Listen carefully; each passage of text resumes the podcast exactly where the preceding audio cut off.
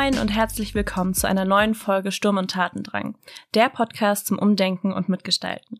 Mein Name ist Aurelie und heute ist eine besondere Folge, denn heute habe ich die Ehre, Mathilda vorzustellen, denn unser Team wächst. Hallo Mathilda. Hallo. ähm, du warst bisher auch schon Teil des Teams, hast dich aber hauptsächlich um unseren Instagram-Kanal gekümmert, hast den verwaltet und Content created. Und ähm, ab jetzt freuen wir uns, mit wir meine ich Lukas und Julian und mich, ähm, dass du mit an Bord bist und auch jetzt vor dem Mikro sein wirst. Denn ähm, wir haben ja jetzt ein neues Projekt, nämlich haben wir, und wir alle studieren ja Transformationsstudien, du ja auch äh, mit uns. Wir haben im Januar die Zukunftsgestalten 2023 Konferenz in Flensburg mitorganisiert und haben dort selbst auch Fachvorträge zu Seminarinhalten gehalten. Das war nämlich auch gleichzeitig eine Prüfungsleistung. Und dort standen wir nicht nur als Mitorganisierende und Vortragende, sondern auch ähm, waren auch präsent als Sturm- und Tatendrang-Projekt und haben auch Vorträge aufgenommen von unseren Mitstudierenden, die Lust drauf hatten, mit uns eine Podcast-Folge zu machen. Wir werden nämlich ähm, Ausschnitte aus den Vorträgen nehmen und dann auch in Podcast-Folgen packen, zusammen mit weiterführenden Informationen, die wir in Interviews mit den Vortragenden zusammen besprechen werden. Das ist auf jeden Fall ein sehr cooles Projekt und Mathilda war seit der Konzeption dieses Projekts mit dabei und ähm, macht jetzt auch mit in der Folgenvorbereitung und in der Moderation, also in der Interviewführung, im Schnitt und so weiter. Das heißt, genau, wir haben Zuwachs bekommen. Und wenn ihr noch ein paar Infos zur Konferenz haben möchtet, dann äh, verweise ich nochmal auf die Einladungsfolge, die Lukas äh, vor ein paar Wochen, also vor der Konferenz, veröffentlicht hat. Und es gibt auch noch einen äh, super Instagram-Kanal von Zukunftsgestalten 2023, wo ihr auch nochmal reinschauen könnt, was da alles so abging in den drei Tagen Konferenz. So, nun ein paar Worte zu dir, Mathilda. Wer bist du? ähm, ja, vielleicht fangen wir an mit äh, dem klassischen Lebenslauffragen. Was ist dein bisheriger Werdegang und wieso bist du nach Flensburg zu uns gekommen? Ja, danke für die lieben Worte. Ich freue mich hier zu sein. Es ist irgendwie alles aufregend und noch ein bisschen ungewohnt ins Mikrofon zu sprechen, aber das kommt bestimmt auch mit der Übung und ich freue mich auch schon auf die Folgen, die ich dann so machen werde und die Gespräche, die ich so führen werde. Ähm, pff, wie bin ich nach Flensburg gekommen? Ähm, also ich habe vorher im Bachelor Literaturwissenschaften studiert, ähm, Schwerpunkt Englisch und Italienisch. Mhm. Ähm, das ja war auch eher eine spontane Entscheidung, weil ich Sprachen schon immer gerne mochte und schon immer sehr viel und gerne gelesen habe und dann hat mich das angesprochen und als ich, also als ich rausgefunden habe, dass man Literatur studieren kann, dachte ich, ach, perfekt. und das äh, habe ich in Hamburg gemacht. Ähm, das war ziemlich cool. Ähm, ich war dann auch äh, zwei Semester im Ausland und habe da einfach super viel mitgenommen und mich einfach gefreut, mich mit anderen Menschen über Literatur und Bücher irgendwie austauschen zu können und dabei gerade auch Italienisch als neue Sprache nochmal zu lernen. Das hat mir irgendwie viel Freude bereitet. Und ich habe dann auch schon während meines ähm, Bachelorstudiums angefangen. Also ich hatte verschiedene Nebenjobs, aber irgendwann habe ich dann auch angefangen, in einer äh, Literaturagentur zu arbeiten. Mhm. Ähm, das ist für viele oder für manche, die es vielleicht nicht wissen, ähnlich wie eine Schauspielagentur auch im Prinzip die Schnittstelle zwischen SchriftstellerInnen und dem Verlag. Und wir haben sozusagen ähm, ja Manuskripte vermittelt äh, an Verlage und die haben dann diese Manuskripte veröffentlicht. Und da habe ich dann auch nach meinem Bachelor angefangen, Vollzeit zu arbeiten. Ähm, das habe ich zwei Jahre gemacht, glaube ich.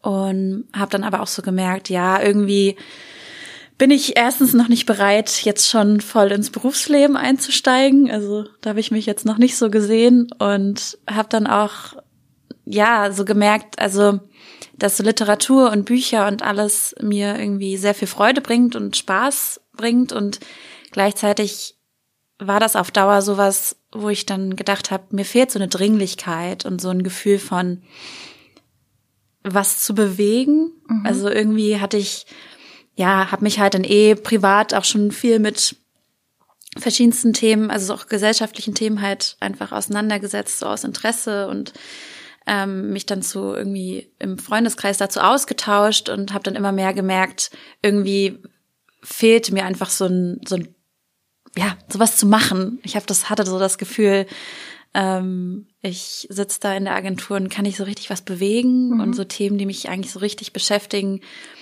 da kann ich nicht so viel ja dran umsetzen ähm, und hatte dann halt das Gefühl, okay, ich habe auch einfach noch mal Lust zu studieren und auch noch mal so ein bisschen dieses lockere Studieleben zu haben und jetzt nicht irgendwie vier, fünf Tage die Woche Vollzeit zu arbeiten. Ähm, ja, und dann Flensburg war eher Zufall, würde ich sagen. Ähm, das war sehr ungeplant und ich bin, also mein eigentlicher oder mein eigentliches Ziel war, dass ich nach Hamburg gerne mal in eine kleine Stadt ziehen wollte. Ähm, ich wollte wissen, wie es ist, in einer kleineren Stadt zu studieren. Und ich wusste, dass ich nicht nochmal Literatur studieren möchte im Master. Ähm, und dann habe ich einfach kleine Städte in Deutschland gegoogelt.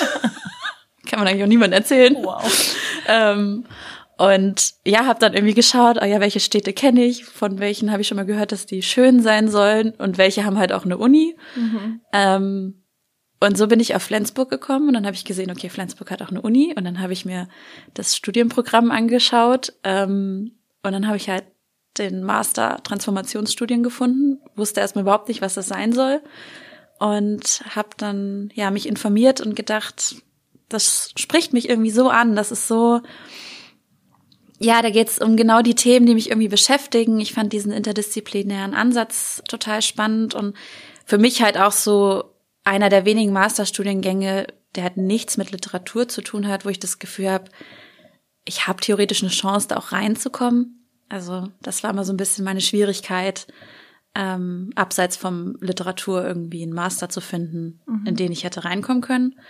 Und das schien hier irgendwie realistisch und dann habe ich gedacht, okay, Probieren wir es aus? Das ist, also hier an der Stelle muss man, glaube ich, anmerken, dass es sehr untypisch ist, diese Erzählung, weil die meisten Menschen, mit denen wir studieren, nach Flensburg kommen, weil sie diesen Studiengang vorher entdeckt haben und nur mhm. deswegen kommen sie nach Flensburg. Und das ist sehr witzig, dass du dir erst die Stadt ausgesucht hast und dann geguckt hast, ach ja, was könnte ich denn hier so machen? ja. Und es dann zufällig aber anscheinend so gut passt, weil es, weil du da ja dann in den Themen die Themen gesehen hast, die du vorher irgendwie nicht in deinem Beruf ähm, bearbeiten konntest und ja. ähm, du den Eindruck hattest, dass du hiermit oder dass der Studiengang, dass man hiermit mehr bewegen kann? Ja.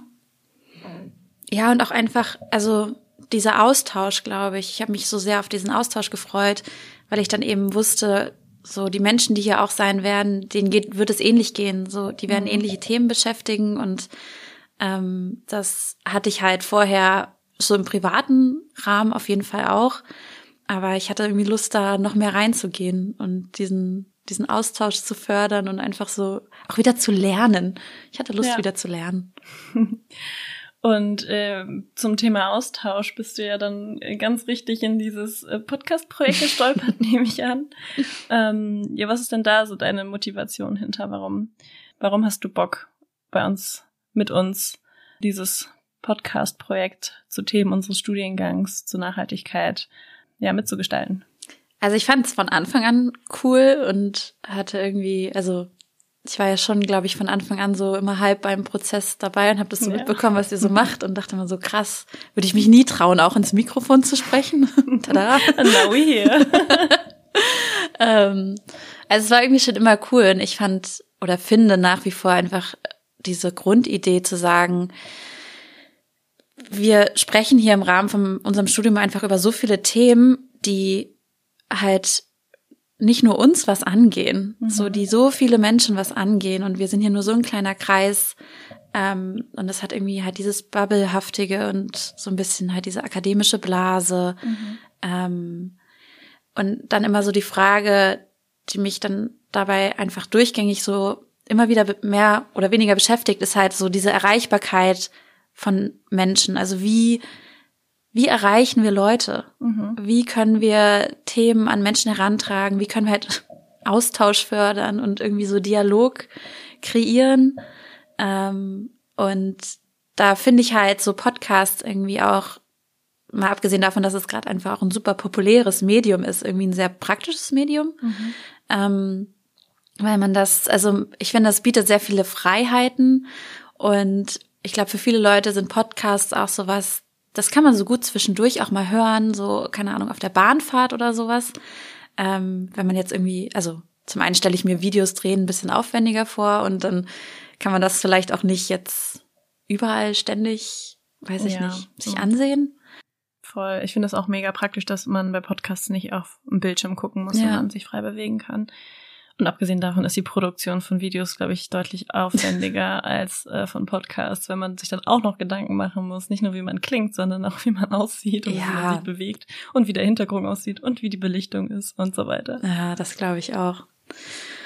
Und ja, deswegen dachte ich irgendwie, also finde ich das Medium super und ich finde diesen Ansatz einfach so toll zu sagen, hey, wir haben hier Themen und irgendwie ja schon auch Wissen durch das Studium. Ähm, mhm das wir gerne teilen möchten. Und so. Kontakt zu so vielen Menschen, die sich für unterschiedliche Themen in dem Bereich ja.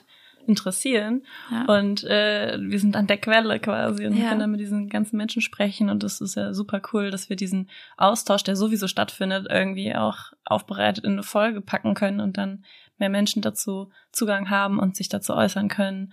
Und wir dann irgendwie diesen Dialog eröffnen. Ja. Ja, und vielleicht auch, also das ist ja je, je nachdem so die Frage, ob uns das gelingt, aber ich finde es einfach, also ich fände es irgendwie schön, wenn wir das schaffen würden, auch zu vermitteln, so, ja, wir studieren das jetzt irgendwie und wir haben bestimmte Texte vielleicht schon gelesen, die andere Menschen jetzt noch nicht gelesen haben, aber letztlich wissen wir auch gar nicht mal alles. Wir können auch gar nicht alles wissen. Gar nicht mal alles. Oder nicht mal annähernd. ja, also und wir sind hier irgendwie auch nur da und reden letztlich über das, was uns halt gerade beschäftigt in ja. dem Moment. Und dass es ja nicht darum geht, also wir haben keine Lösungen und wir haben einfach nur Gedanken, die wir, keine Ahnung, teilen, zu denen wir uns austauschen und das uns vielleicht auch zeigt, so, ja, schon auch, wie wichtig aber auch Austausch ist. Hm. Und dass es aber eben auch nicht so ein von oben herab sein soll und dass wir jetzt irgendwie sagen, so und so. Ja. Sollten wir es jetzt alle machen. Ja. Und dann wäre es richtig oder keine Ahnung. Weil das aus dem Austausch an sich schon super viel Mehrwert entspringt ja. und man gemeinsam an Lösungsansätzen arbeiten kann und sie weiterspinnen kann und sie verbreiten kann. Ja, das klingt nach einem super guten Motivationsschreiben. Sie sind eingestellt. Uh, Gott sei Dank.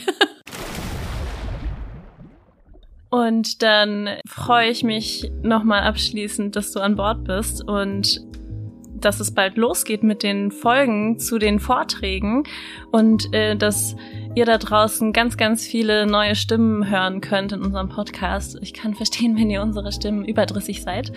Ähm, und äh, ja, ganz viele neue Insights in unterschiedlichen äh, Themen, die alle irgendwas mit Zukunftsgestalten und einer nachhaltigen Zukunft zu tun haben. Zum Beispiel gibt's Vortragsfolgen zu Protesten der letzten Generation oder um rechtliche Fragen äh, nach Eigentum oder Enteignung für Braunkohleabbau.